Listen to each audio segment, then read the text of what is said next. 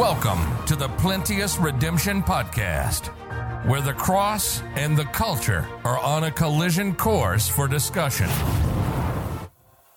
For the preaching of the cross is to them that perish foolishness, but unto us which are saved it is the power of God. For it is written, I will destroy the wisdom of the wise, and will bring to nothing the understanding of the prudent. Where is the wise? Where is the scribe? Where is the disputer of this world? Hath not God made foolish the wisdom of this world? For after that in the wisdom of God, the world by wisdom knew not God. It pleased God by the foolishness of preaching to save them that believe. For the Jews require signs, the Greeks seek after wisdom, but we preach Christ crucified. Unto the Jews a stumbling block, unto the Greeks foolishness, but unto them which are called, both Jews and Greeks, Christ, the power of God and the wisdom of God.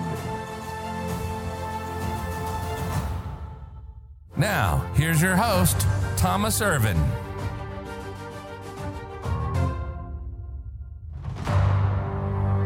Welcome to the Plenteous Redemption Podcast. Um, I am again recording a sermon that was previously preached at Go Forth Baptist Church. I am now the pastor of Go Forth Baptist Church in Lucedale, Mississippi. I would love to have you come and visit and come see us sometime. The purpose of this sermon is to continue our study through the book of Romans. There were uh, about three sermons that, that I preached that were not recorded, and we want to make sure to have all the recordings for the book of Romans together. And um, and so I'm going back to record those to make sure that those are available. We'll be in Romans chapter one, and uh, this is a sermon I have preached before. It may even be on the podcast already. Uh, but it is certainly worth preaching again. It's an incredible idea that God has put in His Word that we should all take to heart. So let's read together from Romans chapter one, verse one. Paul, a servant of Jesus Christ, called to be an apostle, separated unto the gospel of God, which he had promised afore by his prophets in the Holy Scriptures, concerning his Son, Jesus Christ our Lord, which was made of the seed of David according to the flesh, and declared to be the Son of God with power according to the Spirit of holiness by the resurrection from the dead, by whom we have received grace and apostleship for obedience to the faith among all nations for his name, among whom are ye also the called of Jesus Christ, to all that be in Rome, beloved of God, called to be saints, grace to you, and peace from God our Father and the Lord Jesus Christ. Now, the idea that we're going to look at today, and what I hope to impress upon uh, your minds, my mind, um, it's an incredibly important idea and concept from the Word of God that I'm afraid is lacking in our churches, and that we need, we desperately need to grasp. And so I, I pray you'll follow along with me as best you can, and the Lord will help us to, to trust Him in these things. When you when you make your way through the Bible and you go from you're, you're moving through the Old Testament, uh, of course we, we could make many notes of what you will encounter as you as you progress through the Old Testament and you make your way to the end of Malachi. By the time you get to the end of the book of Malachi, God is angry with Israel. He's frustrated with Israel, and He says, "I have nothing else to say to you until Elias comes." Well, that. That brings us to the New Testament. That brings us to the four Gospels. You get to the four Gospels, and John the Baptist, Jesus said of John the Baptist, uh, that, that John the Baptist came in the spirit and power of Elias, and if you will receive him, he, it, it, he is Elias. That's, that's the coming that we're talking about. And of course, John the Baptist introduced us to Jesus Christ. He prepared the way for the forerunner. And, and then we then we land square in the four Gospels. And, and we understand the four Gospels are a transition book, a transitionary book. We often call it a bridge. And it's taking us from the Old Testament to the New Testament. Now, in the process of doing that, what, what happens is the, the Old Testament is fading away, but it's still there. And the New Testament is emerging. It's it's coming. It's being introduced. It's it's being made manifest. But according to Hebrews nine, the New Testament doesn't begin until the death of the testator. Jesus Christ is that testator. So on a very technical level, on a very technical basis, the New Testament begins with the death of Jesus Christ. Praise the Lord. No problem there, right? Well, we, we, we go through the New Testament, we go through the four Gospels, we get to the death of Christ, the burial of Christ, the resurrection of Christ, and there are numerous things to learn in the four Gospels, but it's, it's progressing, it's taking us toward the New Testament, it's moving us in that direction. Then we get to the book of Acts, another bridge, another transition. In the four Gospels, the Lord told the apostles, uh, I'm, I'm going to take you out, I'm going to teach you all things. I'm going to show you how to do it. I'm going to send you out to get some practice. Then the Lord rises from the dead. In the, in the, in the uh, first chapter of Acts, he says, well, wait here for the Holy Spirit. I'm leaving. And you need to go figure this out. Go do what I taught you. And as you go through the book of Acts, uh, they're being sent to preach to a group of people who for four thousand years have been worshiping in accord with the law of Moses. And now a group of men are showing up and telling them, you don't got to do that anymore. All you got to do is, is trust in Jesus Christ. That's it. And if they don't have signs that follow, which praise the Lord, he did give them signs to follow. Again, all part of the book of Acts. As New Testament Christianity is being established, as the Lord is, is ripping away the law of Moses from the Jews, and he's ripping away the, the pagan religions of the Gentiles, and in exchange for that, they they trust in Jesus Christ. All right, that that's it's a, it's a transition, and it's it's taking us to the New Testament. Now, the book of Acts is in the New Testament, but but it's we don't. necessarily build our doctrine from the book of Acts. We don't gain our, we don't get doctrine from the book of Acts, though there are plenty of things to learn for the New Testament Christian in the book of Acts. That, that's, that's, we're not, um, we're not cutting that book out of our Bible. We just want to use it properly. All right. Then after the book of Acts, the first thing, the first book we come to is the Epistle to the Romans. And it's an incredible book. It, it is without a doubt, one of the most foundational books in all of the Word of God. It, it explicitly defines in the most clear, concise, and incredible manner what New Testament Christianity is. It, it covers everything. I mean, it just, it, it, it, it, it it's so clear and definitive. It's the first book that God gives us when we land in the New Testament epistles. When we get to the epistles, now we're in doctrine. Now we are square in the place where the New Testament church is to, is to search for what it believes, what it's going to do, where it's going to go, how it's going to accomplish all these things. We get it all from right there, New Testament, New Testament epistles. And the very first one that we're given is the book of Romans. Now, this is what's incredible. If you ask people about the book of Romans, what's in the book of Romans? What's the book of Romans about? They can tell you about justification. They can tell you about the atonement. They can tell you about it, all these incredible doctrines that, that systematic theologians love to write about and go on and on about. It's all there, and they know it. Homosexuality is dealt with in chapter one. Reprobates are dealt with in chapter one. Justification by faith in chapters three, four, and five. I mean, just... all these, what's going to happen to the future, the future of Israel in, in chapters nine, ten, and eleven, the, the battle in the flesh in chapters six, seven, and eight, you know, the, the, the, the new man versus the, you know, the, the, the flesh, the body that we remain in, all, all, the, all these incredible things are in the book. But the very first thing gets left out. The very first idea that God wants to introduce us to when you come to the book of Romans, they pass right by it. I mean, who actually studies the introduction to a book? It's just something you read real fast, get past it, and get down to God uh, God being angry with homosexuals, right? Who, who wants to go through the introduction to a letter? Nobody. And it shows. Because the very first thing that God wanted us to know you have the Apostle Paul, who who was given this book. He didn't write it, but he was it was delivered to him, and uh, by way of revelation, Tertius wrote the book. You get that in Romans sixteen, uh, and that, that's not a big deal. That's that's common. That's the way it was done in the in the Bible. If you look at Jeremiah and Baruch, uh, God gave his word to Jeremiah. Jeremiah gave it to Baruch. Baruch wrote it down. So it's not uncommon. It's it's a, it's a normal thing. It's part of the process.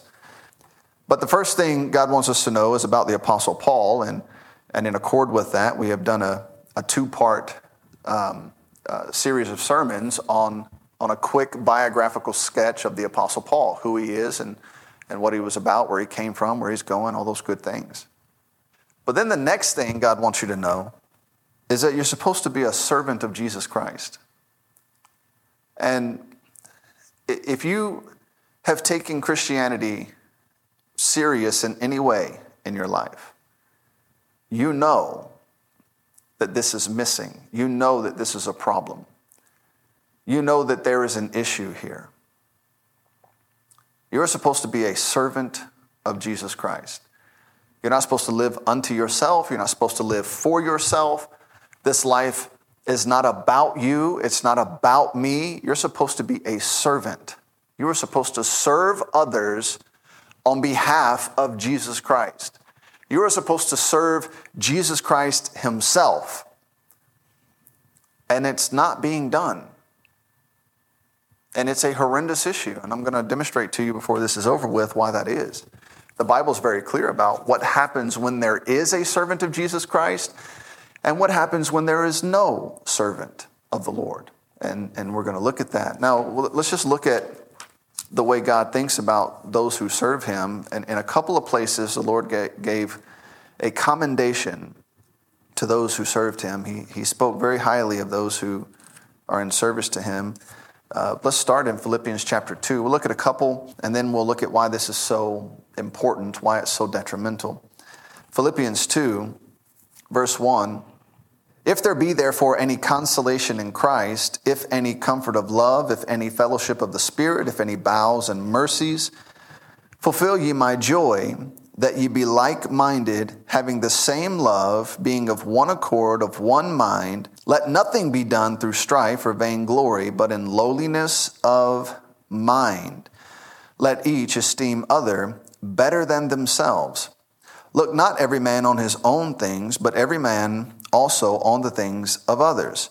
Let this mind be in you, which was also in Christ Jesus, who being in the form of God, thought it not robbery to be equal with God, but made himself of no reputation, and took upon him the form of a servant, and was made in the likeness of men. Being found in fashion as a man, he humbled himself and became obedient unto death, even the death of the cross. Wherefore God also hath highly exalted him, and given him a name which is above every name, that at the name of Jesus every knee should bow, of things in heaven, and things in earth, and things under the earth, and that every tongue should confess that Jesus Christ is Lord, to the glory of God the Father." Now, the passage opens, "If there be any consolation in Christ, if any comfort of love, if any fellowship of the Spirit, if any bowels and mercies." Is there any consolation in Christ? Are you? Does it console you to know that you're in Christ Jesus? Does it comfort you to know that you're in Christ Jesus? Does it help you in any way? Or is it just an intellectual acknowledgement and you move on and it makes no difference in your life? That, that should not be the case. There, there is a level of help and comfort that should be made available to you by knowing that you're in Christ Jesus. But then look at verse two. "Fulfill ye my joy, that ye be like-minded, having the same love, being of one accord, of one mind."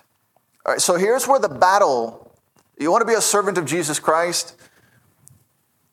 This is the issue. The word servant, if you look up the definition, it means voluntary subjection to a master.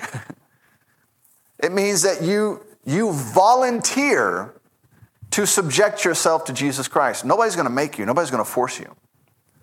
Now, the, the battle for that For the battle for your willingness to volunteer is in the mind. Everything that the, that the Lord's telling you to do here, to be like Jesus Christ, it, it's, it's, it's a battle of, of the mind. You're going to have to take, the Lord's saying that there is a mindset that exists in you. You're going to have to get rid of that mindset and exchange it for the mind of Jesus Christ and the way that Jesus Christ lived and operated. It's up to you to do that. You're, you're doing the letting. Nobody's going to do it for you. Nobody's going to make you. As, as the pastor of Go Forth Baptist Church, I can't force you. I can't push it upon you. All I can do is teach you what God says about it, and then it's up to you from there. What are you going to do? When are you going to do it? There, there is a, there is a mindset. There is a way of thinking. There, there is a way that Jesus Christ did things. And God says, I want you to get rid of the way you do things and think about things. And in exchange for that, I want you to do what my son does. Look, look back at verse three. Let nothing be done through strife and vainglory, but in lowliness of mind. Mind. Let each esteem other better than themselves. Now that's enough to get us in a lot of trouble. Have you seen Facebook or... I mean, I don't even know what social media is available anymore these days. Um, I, I guess I never thought I'd get to the point where I've lost touch with social media and, and what's available. But I, I believe I certainly have. People put up ten thousand selfies of themselves. They put now it's not even selfies. Now it's videos of themselves. Uh, you know, my wife and I, we, we we went out to eat somewhere in Uganda. Even in Uganda, when we were there, there was a woman sitting off to the side. She brought a tripod, had a camera on it, and was videoing herself eat her food so that everybody, she could put it online somewhere on, on some social media site and let everybody see what she was doing and how she was doing it. That's amazing to me. We thought that was the craziest thing. Uh, but it's pretty common.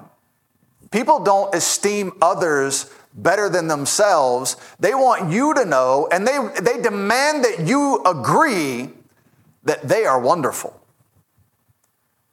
That's, that's where we are in our society. I have a social media account so that I can put up ten thousand selfies and videos of me doing absolutely nothing in life and accomplishing absolutely nothing in life, and I want you to look at it and be happy about it.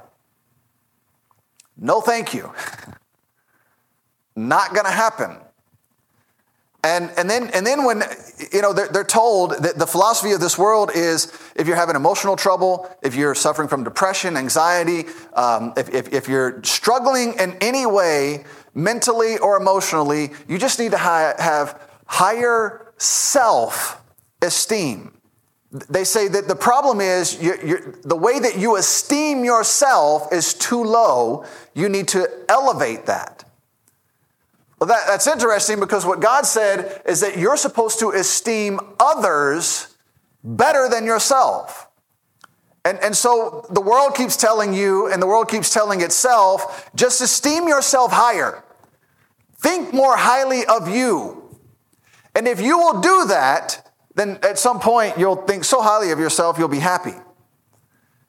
And, and the more they think of themselves, the more miserable they become. The more depressed they are, the more angst they are. It doesn't solve the problem, it increases the problem. Because they, they begin to think so highly of themselves and they and they don't understand why you don't see it. Don't you know how great I am? Well, I need you to go like it and share it. And, and make sure that everybody knows how wonderful I am. And if you don't do that, then I'm not going to be happy. And, and so that means I got to do it more. And until you till you get in line and think of me as great as I do. The Bible says you're supposed to esteem others, not yourself. There is, there's no doubt there are people in this church who have troubles, marriage troubles, money troubles, emotional troubles, sin troubles, and they need you to think highly of them. They need you to esteem them. They need you to lift them up and to help them.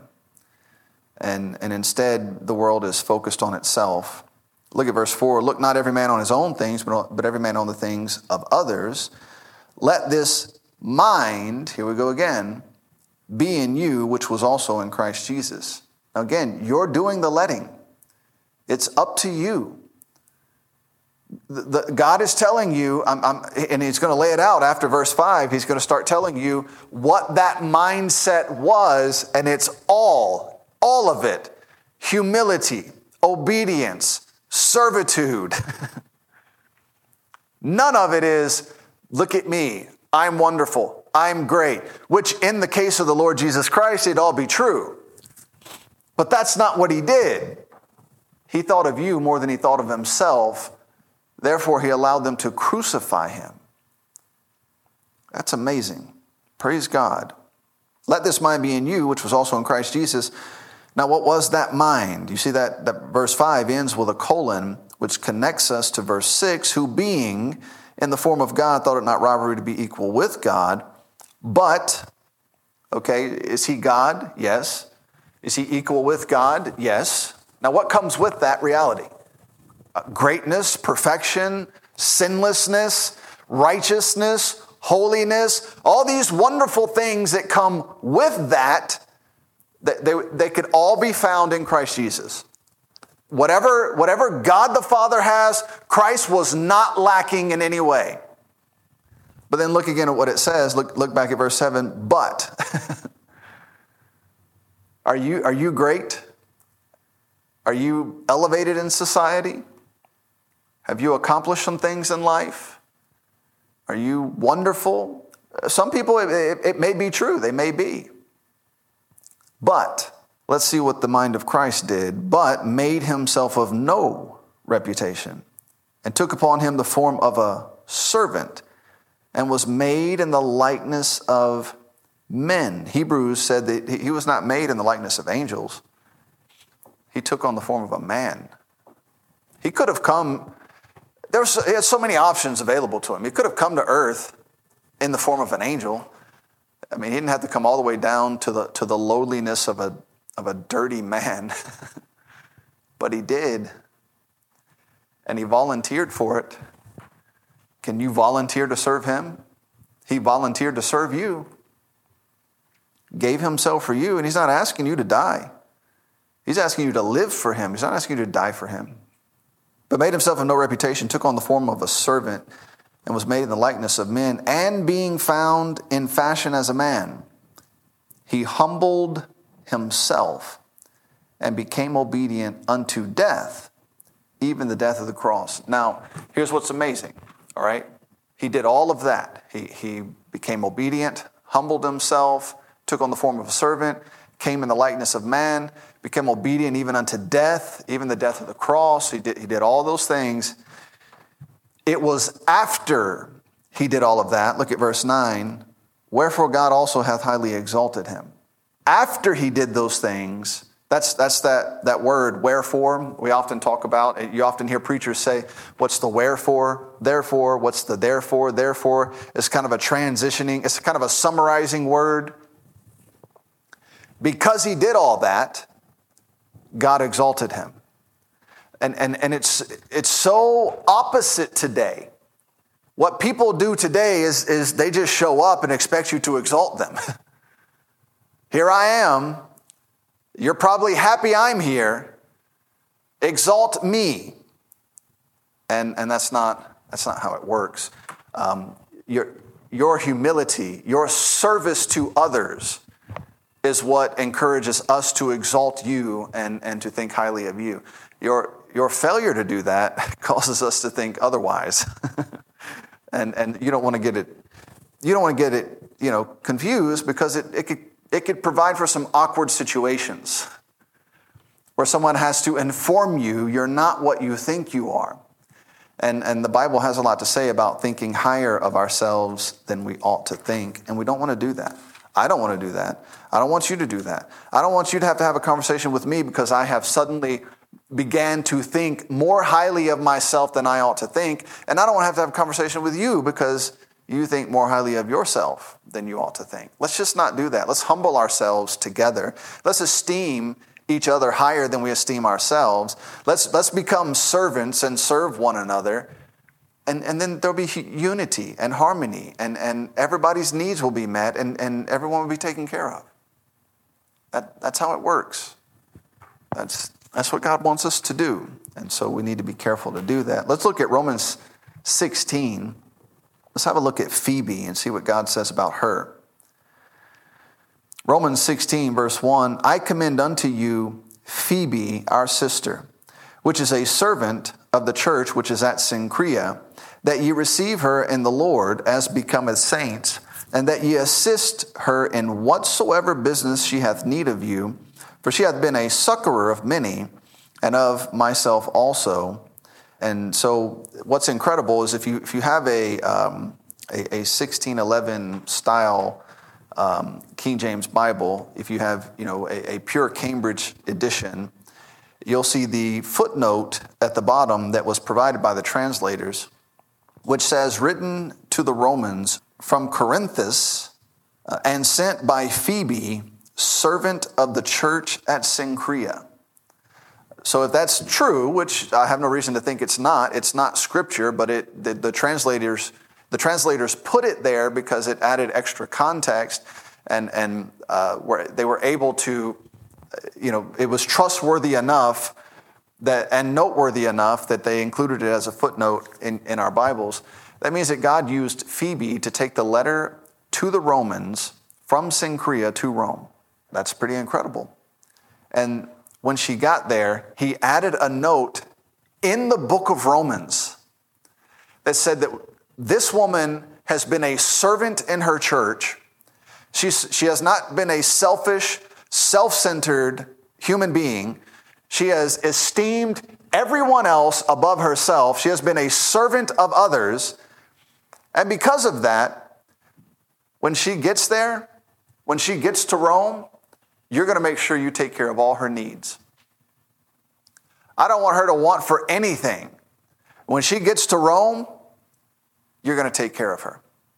Now, again, that's exactly the opposite of what people do today. People, they don't go to church. They don't come to church.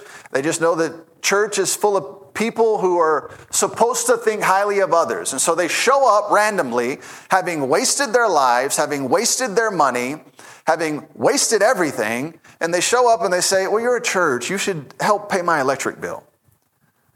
I don't know who you are. I'm not taking the money of the people who faithfully attend here and faithfully work hard and give their money on behalf of this church to make sure that things are moving and going on well. I'm not, we're not taking their money and giving it to you for no reason. I don't know who you are. I don't know why you... Uh, I don't know why you're in the situation you're in. You want to sit down and talk about it? We can try to help you. And they'll get angry. Well, how dare you? You should just give me the money. Well, where were you Saturday night? If you were at a bar, why don't you go ask the bar for money? Why, why don't you go back to wherever it was on Sunday, wherever you were on Sunday, because you were not here, and ask those people to give you money? Now, if you had been here, you had been a servant in this church, you had given to this church, you, you had uh, done, given your all to help keep this church up and going, then uh, sure, by all means, we want to help you out. But if you haven't, we have no obligation to help you. If you won't help yourself, nobody has an obligation to help you. In fact, if they help you, they will be contributing to your bad habits. And, and so we're, we're not going to do that. Phoebe was faithful in her church, her local church. She wasn't faithful somewhere else, and her local church is like, well, she, I mean, she hadn't done anything here. Well, she says she gives to the homeless. Well, I mean, go ask them. I don't, I don't know. If you, if you don't serve here, a part of your home church, how can we know who you are, what you're doing, you know, what you've been faithful to? But in Cenchrea, she was, she was faithful. So much so that God put it in the Word of God. This woman is faithful, and when she gets to Rome, you're going to make sure you make you, you take care of all her needs. Praise the Lord. That's incredible. That, that's, that's in the Word of God for eternity. And that's who we want to be. Now, let me show you why this is so essential, why this is so important. Look at Joshua chapter one and, and we'll make two quick stops and we'll close. Joshua chapter one and verse one. There's an interesting idea we're going to be introduced to. Two, two interesting ideas. Now, after the death of Moses, the servant of the Lord. Mm. It came to pass that the Lord spake unto Joshua, the son of Nun, Moses' minister, saying. So the first idea is that Moses gave his life to serve God. And what the Lord said about him at the end of his life is, he is the servant of the Lord. Praise God. That's incredible. It's wonderful. Moses is the servant of the Lord. God said he gave himself. He, he, he uh, put his hand to serving me. He is my servant. That's wonderful. It's good. That's, that's good. Now, Joshua, the second concept, is that Joshua obviously saw something in Moses and his service to God that inspired him to want to say, I'm going to do whatever Moses wants.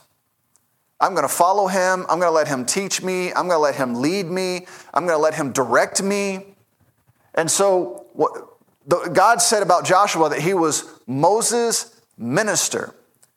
The word minister, if you look up the definition, it doesn't just mean servant. It means chief servant. It means you so excel at serving that you are the chief servant. And, and, and we could look at numerous examples all through the book of Numbers and, and Deuteronomy where Moses is telling Joshua, go here, go there, do this, do that, and Joshua's on it. No arguing, no fighting. Um, he just he just does it. It's a blessing. It's incredible. It's wonderful. It's good. A lot to learn from that. And so Moses is the servant of the Lord. But the servant of the Lord has died.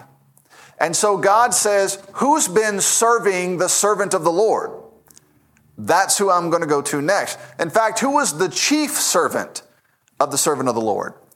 That's, that's who I'm going to turn to next, who I'm going to give my instruction to next, so that, so that this work can carry on. But let's, let's see how it ended. Look at Joshua. Joshua twenty-four, verse twenty-nine. And it came to pass after these things that Joshua the son of Nun, the servant of the Lord, died, being one hundred ten years old. There it is. So he was serving Moses, who was the servant of the Lord, but God said, because of that, I'm going to use him next to carry on this work for the nation of Israel. And at the end of his life, because of his faithfulness to serve God, God said, there's Joshua, the servant of the Lord. He's not the servant of Moses anymore. He's the servant of the Lord. And, and there's something to that that's hard for young men to take and hard for young men to grasp. I don't want to serve somebody else. I don't, I don't want to have a pastor uh, rule over me in any way. I don't want him to direct my life. Or, or uh, and, and, and a lot of pastors today don't want to do that. And, you know, it, it's it, there, there's a catch to it all. There's a there's a trade-off to it all. And it all needs to be considered properly and rightly, and and and and it's all through the New Testament. The Apostle Paul is directing uh, Titus, and he's directing Timothy, and he's di- he's directing all these men, telling them where to go and what to do, and they do it. But nobody wants to do that today because the pastor doesn't want to be responsible for directing, and the young men who serve under him don't want to be directed, and so it's a mess. It makes no sense. Now, Paul told Apollos, he wrote to the church, I believe it was the church at Corinth, he said, I asked Apollos to come to you, but he was busy doing something else. Apollos said no. And it wasn't a rebuke. It was just that Paul said, Apollos, I need you to go here and do this. And Apollos said, brother, I'm serving the Lord here. I, I'm not available to do that. Okay, move on. Go to the next guy. Who's the next person available? Timothy, Titus, you know, uh, Sylvanus. Uh, who, Tychicus, whoever, whoever, who's available that I can send to take care of this on my behalf. And, and Paul had, had young men around him that, who were able to do that. And, and Lord willing, we hope to have the same here. Now, now let me show you why this is so essential. Look at verse thirty-one. And Israel served the Lord all the days of Joshua and all the days of the elders that overlived Joshua and which had known all the works of the Lord, that he had done for Israel. You see that? Okay, so if there is a servant of the Lord, the people will serve the Lord. If there is a servant of the Lord, the people will follow. If there is a servant of the Lord and there's a young man serving the servant of the Lord, then someone is being prepared to take his place if he falls off the scene, if he dies, if he moves on, whatever the case may be. If there is a servant of the Lord, people will follow and they will serve the Lord even after the servant of the Lord is gone. It's amazing. It's wonderful. But, but what's the next book of the Bible? Judges, where every man did that which was right in his own eyes, and there was no king in Israel. And it was a total, complete mess. God had to raise up judges to try and keep these people under control and give them some direction, and it was, it was a miserable failure. It was horrible.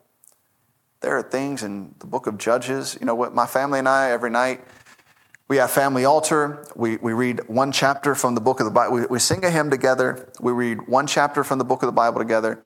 And uh, then my wife uh, tries to keep some um, devotional books that are good for children that that that would just help reinforce what they're reading in the Bible. And uh, she'll usually read one of those, a chapter from one of those. And then we pray together. And You know, it, it's it's a blessing to go through the Word of God that way. But I, I, Lord willing, the way we're doing it, by the by the time Bethany and Adrian each reach the age of eighteen, if I I, I did the math a while ago, I don't remember the exact number, but we will have read through the entire Bible together by the time they're eighteen years old. It was either three times or five times, some, something like that. Which means we're going to go together through the book of Judges multiple times. And I don't know if you've read through the book of Judges, but there, some of the most horrendous things you can imagine are written in that book. Because there was no servant of the Lord.